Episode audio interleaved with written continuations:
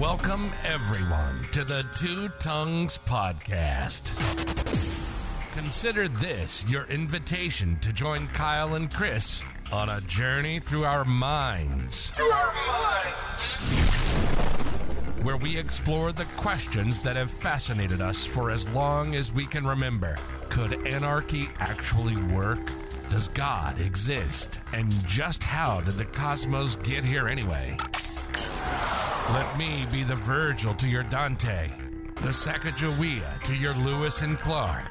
Let's take the guided tour through the dark chambers of our unconscious, seeking answers to the most important and unsettled questions of our shared existence. Ready or not, here we go. Here we go. Here we go, one and all. Welcome back to another episode of the Two Tongues Podcast. Just the microphone here. What's up, everyone? Got a little something different in store for you today. Just pull it up here. All right, so I think we probably did uh, plenty um, on Whitehead for uh, the time being. I'll, I'll, definitely return to it, but um, there's some interesting things that pop up from time to time, and I want to be able to talk about those things too and I think I was reluctant to do that in the past because I, when interesting things pop up, it's usually questions that I have or things I don't understand. And um, bringing things I don't understand to the podcast for you guys, it didn't seem responsible to me. It seemed like it might be unnecessarily confusing. But then I got to thinking about it. It's like those questions are the, what's most interesting to me. And the things that are fascinating to me may very well be fascinating to you. Um, so just like you come along with me on these solo episodes through the um, learning and teaching process of whatever we're studying together, uh, which is really how I see it. I think I'm going to let you in on this. I'm going to let you in on the things that I find interesting, try to figure out, try to see if I can figure out how to explain what's interesting about it, what catches my attention, um, that kind of thing. So I'll mention that uh, I usually am pretty good about keeping up on the Jordan Peterson podcast and a couple others that I listen to religiously. Uh, but I haven't been great about keeping up on Jordan Peterson um, or Joe Rogan for that matter lately. I had a lot going on and I missed some pretty good ones. Somebody on Twitter um, that I've been interacting with quite a bit made some remark about one of the podcasts that Jordan did with um, his friend John Vervaeke. And we've been seeing Vervaeke pop up a bunch. Him and Jonathan Pageau, um, they were both on um, the the uh, Exodus um, series that Jordan put together for the Daily Wire, and they've both been doing podcasts and other interviews quite a bit recently. So I don't know why that might be, but I'm kind of glad because uh, getting introduced to John Vervaeke has been interesting, especially because because how he interacts with Jordan. That they seem to be on the same level when it comes to vocabulary, which is hard enough when you're talking about difficult concepts um, like consciousness, uh, philosophy of mind, religion, uh, myst- uh, mysticism, psychedelics. People create their own languages um, for that. You can see that in different religious traditions, uh, especially if you study Sanskrit, if you study uh, Indian philosophy, which has a tremendous amount of great, great like mystical stuff in it. But if you don't understand the language, it's very difficult. Um, but John and Jordan speak the same language. They're both psychologists. They both taught at the University of Toronto. John still does. They shared many students in common over the years.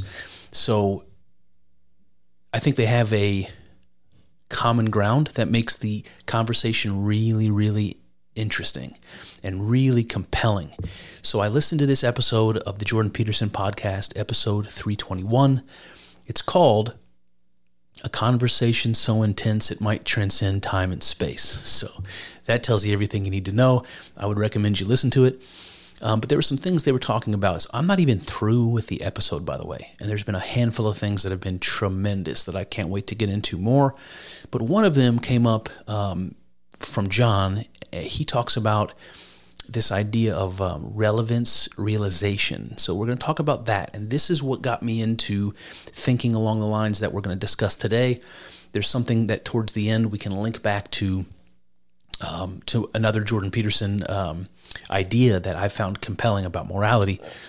So without further ado, I'm going to jump into this. Hopefully, it won't be won't be too sloppy. Um, so follow with me if you can. Um, okay, so if you do a quick internet search on John Vervaeke, what you'll find is that there's a summary that you'll find of his academic work. Like what contributions has he made to academia? What contributions has he made to the study of psychology? He's a professor of cognitive psychology. And his work is summarized like this His work constructs a bridge between science and spirituality in order to understand the experience of meaning. So you can see when we're talking about understanding the experience of meaning fits right into Jordan Peterson's work. His his you know his main uh, academic work was called Maps of Meaning. It's all about you know trying to understand what makes things meaningful and what meaning means and all that sort of stuff. It's very very deep and interesting.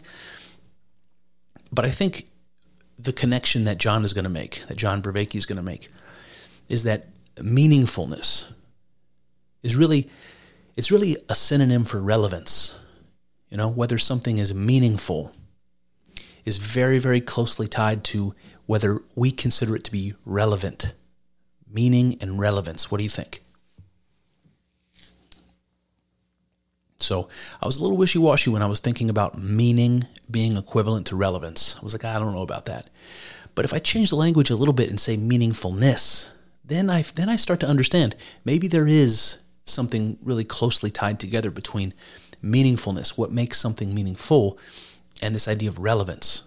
So we'll jump right into kind of my summary of uh, the podcast and my thoughts about uh, kind of what was said. So obviously, if you haven't listened to it, I'll just give you a little bit here.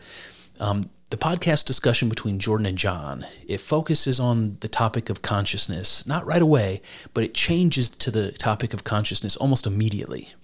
And, you know, I'm strapped in at that point. I'm like, yes, yes, let's go. And in teeing up the landscape, uh, Jordan and John summarize the problems philosophers and scientists have had in explaining consciousness.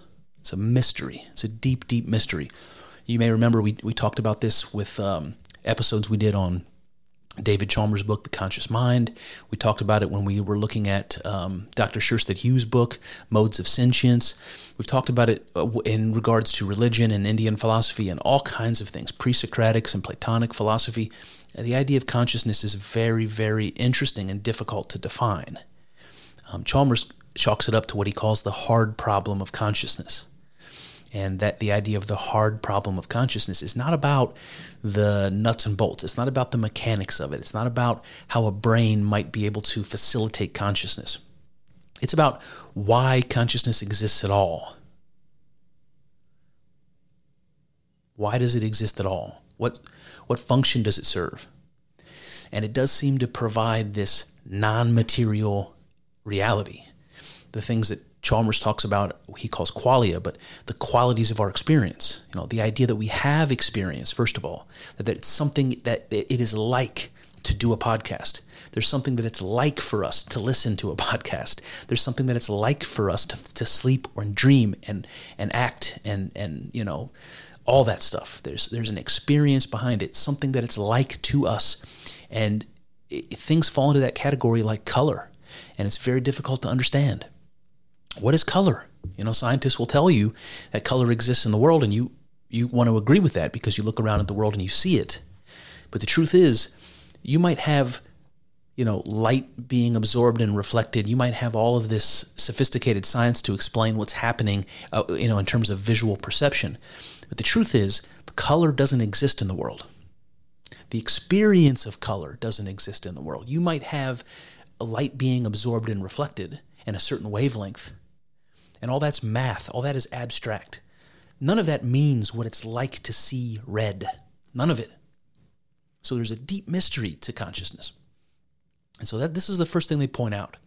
And John breaks it up into two components, the problem of consciousness. The first one is why have consciousness at all? And how and why does it function? And then there's a series of related questions that come to mind. At least they do to mine, probably to yours as well. What does consciousness actually do? If it evolved, why did it evolve? What problem was nature adapting to solve when it came up with consciousness as the solution? You know, if we're going to be very biological, very physical and material, that's what we should be looking for. If it evolved, if consciousness didn't always exist, it's not fundamental like the idealists believe, like I believe. Um, why did it evolve? What would have caused such a thing? And this leads John and Jordan uh, to reference the famous thought experiment popularized by David Chalmers' book I just mentioned, The Conscious Mind. And it hypothesizes a zombie version of a human being. So imagine a zombie version of you. What do I mean by that? What does David mean by that?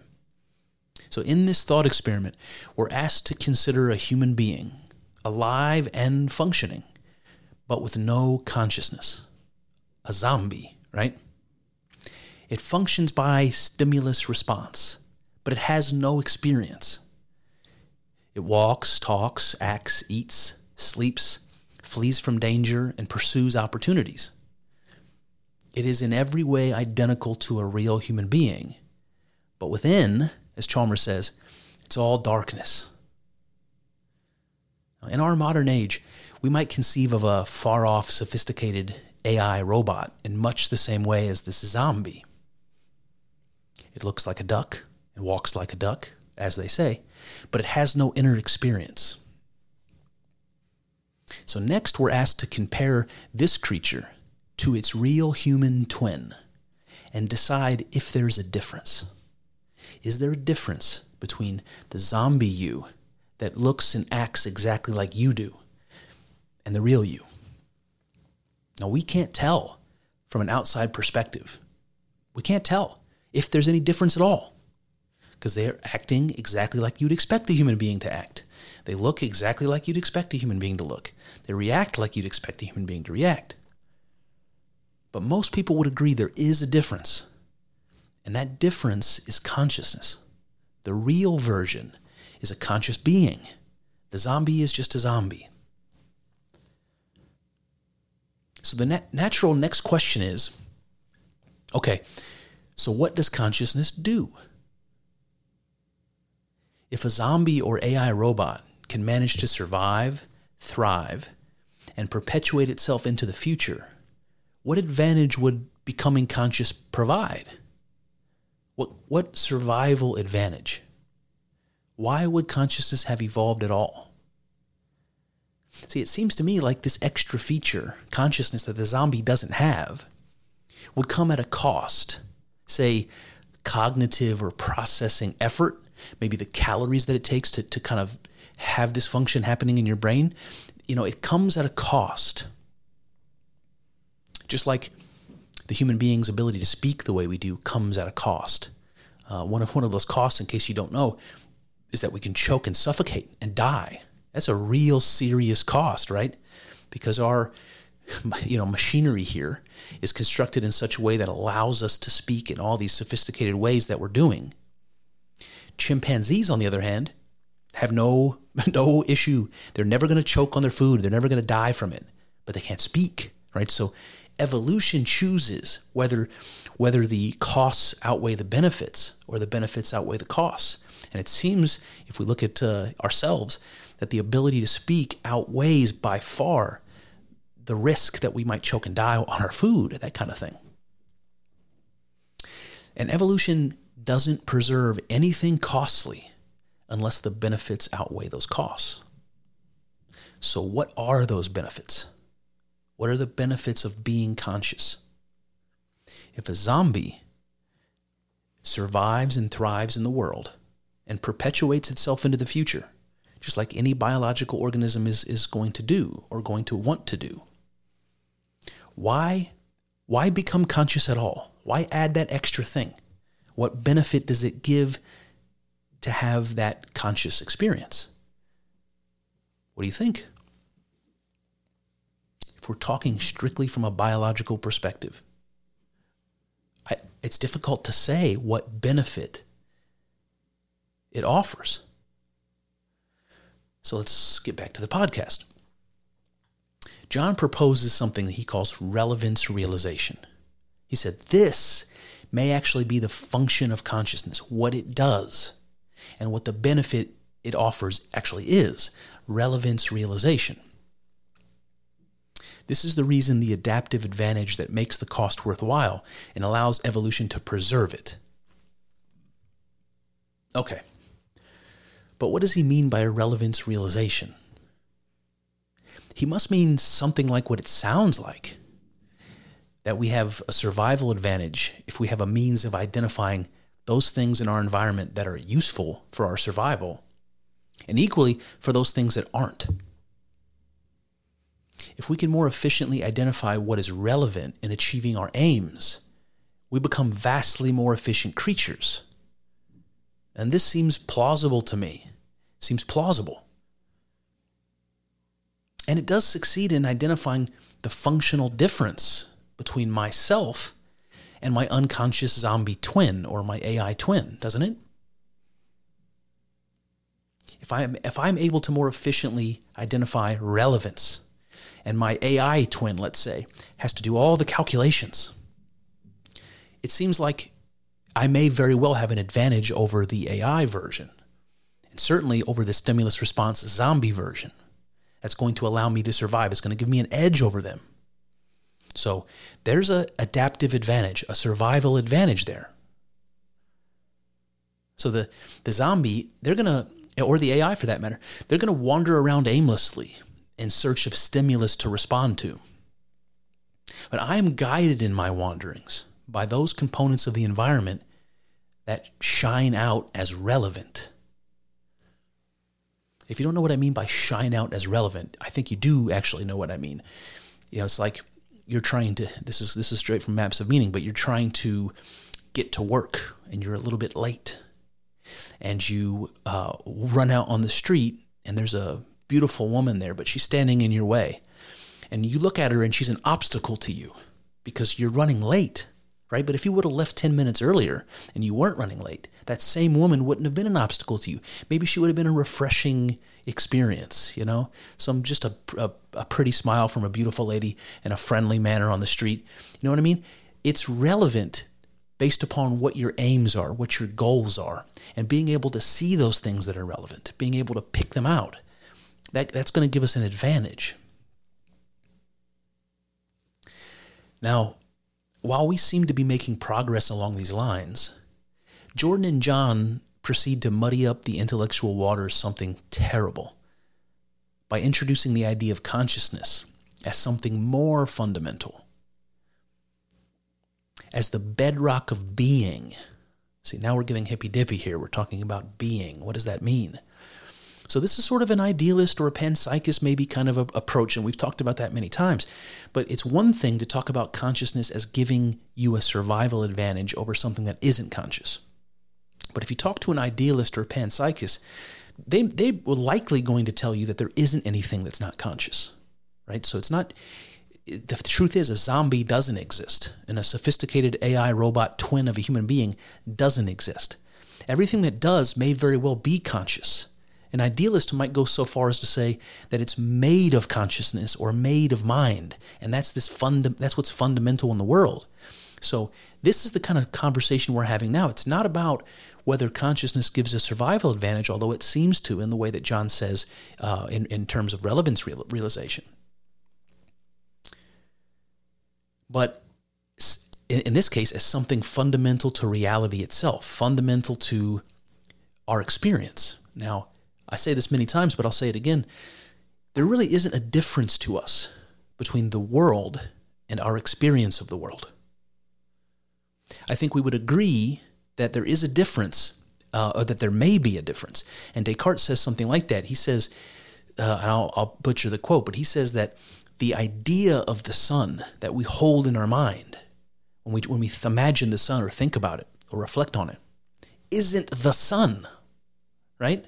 I'm not knocking on the doors the door of the sun and, and shaking its hand. It's not an intimate experience of the sun. So the idea in my mind of the sun isn't the same thing as the sun itself. So there's something like that that, that should be considered as well. Um, so our experience of the world, even though it may not be reflective of the world as it is objectively, as it really is, it's the only thing that we have access to. It's the only bridge between us and the an objective reality, whatever that may be. So consciousness, the thing that allows us to have experience, that is the bedrock of being. Because without it, there would be no world, there would be no conscious experience. We can see this perspective when we acknowledge that our access to reality is mediated by our consciousness. The only way we know ourselves and the world around us is through experience. Through our sense experience and all our various modes of feeling, emotional and psychological included. We do not, cannot touch reality in any other way than through conscious experience. In this light, we can say something like consciousness is that which makes experience possible. It is the creator of experience. It is the creator of the world of our experience. It is the creator of the world. It can easily be compared or conflated with the idea of God. And to be clear, I'm not sure there is a distinction. Now, this brings to mind an argument I've been having with myself and actually had with my wife in the car the other day when we were driving about God, about what God means. When we analyze our mystic and religious traditions in search of what God is, we come to, I think, two defining principles. God is creator, the origin of all, the uncaused cause, the reason for reality as we know it. So that's one, one aspect one principle. The other one that always seems to be attached to this idea is a moral authority and judge, a sort of designer of ethical standards and behavior, a governor of behavior and thought, something like that. So God is the explanation for where the cosmos comes from and where morality comes from. Full stop. Anything else attributed to God, as far as I'm concerned, is window dressing the myths, the stories, the dogma, the rules. In fact, I, I struggled even with the idea of the moral piece. That's something that I should probably admit to. I, I think when I think of God, I think of creator, origin, reason, cause. That's what I think of. I don't I don't really understand how God as the explanation for reality, as the creator, I don't understand how that is tied to any sort of moral implications. It's really difficult for me to to understand that and yet every world religion does. Every world religion uses God and the authority of God as the basis of uh, of our behavior, of mediating our behavior and morality. But I think John Vervaeke is going to give us some insight into this that's compelling. It's even compelling to me. So let's continue. All right, the first principle has always hit me hard God is creator. But the second, the moral principle, has been a point of contention. Apart from the phenomena of conscience, I'm, here I'm talking about conscience and not consciousness. I'm talking about the Jiminy Cricket. I'm talking about the voice in our head and the feeling in our heart when we do something wrong, right? Or do something right. I'm not going to write conscience off. I'm not going to write that off, but I'm not going to speak to it either. It seems to me that morality emerges by example. It is a social phenomenon. If I was the only man on earth, there would be no morality. Morality is a social phenomenon which developed by trial and error over countless generations. And that's exactly how our system of law developed, by the way. English common law developed by generations and generations of people fucking up and, and society having to cobble things back together and say, no, you can't do that. And figuring out each time something goes wrong, how to how to make small changes to the law so that it's more correct and more just. We see how our choices and actions pan out for us and the greater community, and we pivot, trying to achieve those things we deem good, desirable, or as John might prefer, relevant. What are those things? In general, seems like greater and greater levels of peace and prosperity. If we can achieve that, that's the that's a that's a good. That's a social good, and we all seem to agree on that. But how do we deem anything good exactly? Isn't that the heart of the moral question? And what does that have to do with God? What does the existence of a creator, if you grant me that, say about what is good? You might infer that creation itself is good, since that is what God concerns itself with. And the Bible would agree. You might remember the quote from Genesis when God's doing all of his creation, and God saw that it was good. But this strikes me as an unsatisfying answer. Let's return to the idea of God as the bedrock of being, as consciousness, the realizer of relevance. Does this change the picture at all? As it happens, Jordan made an interesting argument in his book, Maps of Meaning, which plays into this perfectly. He pointed out that there are an infinite number of facts. There are an infinite number of facts in the world. You know, he, he often will bring up the um, uh, the Monet paintings called haystacks, where Monet paints the same haystack over and over and over and over again. He paints it at different times a day with different shadows and different light, and the same object is in every painting completely different. And it's something like that that he means when he says there are an infinite number of facts. And as such, an infinite number of ways of synthesizing those facts, you know, of, of combining them together, together and making something cohesive or making some story out of them. There's an infinite number of those. And so there's an infinite number of ways of acting in the world. How we can choose anything from an infinite number of things is therefore as fascinating a mystery as consciousness itself. How do we choose anything? The solution, according to Jordan, brings us back to morality. As he frames it, when we act, we are selecting one action over all other possible actions. Right? We've got all, a plethora of choices in front of us, and we select one. What does that mean? In so doing, we are saying this is better than that. Or more to the point, this is good and that is not. So you can see that we are making a value judgment each and every time we choose, decide, or act upon anything. What we deem good is the best of all possible things by our determination. It is, as John might say, the thing most relevant for our desired ends and for our survival.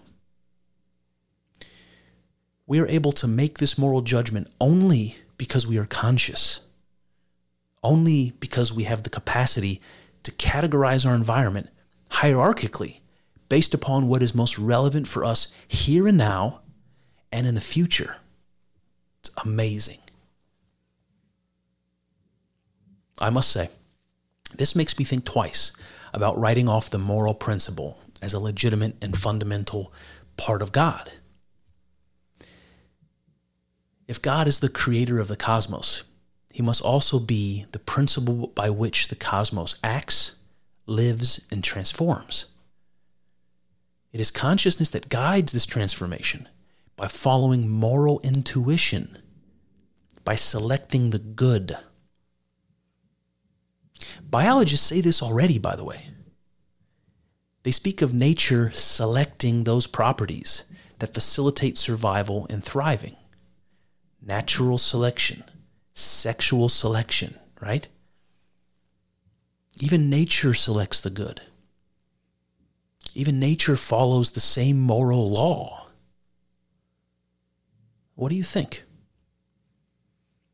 Do you think our consciousness is a sort of moral organ? Do you think consciousness, as framed in the Gospel of John as logos, say, is the creator of the cosmos? Can these things be one? The Gospel of John says, In the beginning was Logos, and the Logos was God, and the Logos was with God. The thing that created us we carry with us. Does that sound like consciousness to you? Well, there you have it. That's one avenue explored, but infinitely more still to go. I hope you enjoyed thinking along with us. I know, I know, it's not easy work. Thinking. It's hard and full of uncertainties, but I'm grateful for the company as we trek through this together. Here's to hoping that the juice is worth the squeeze. See what I did there? Let's find out together in the next episode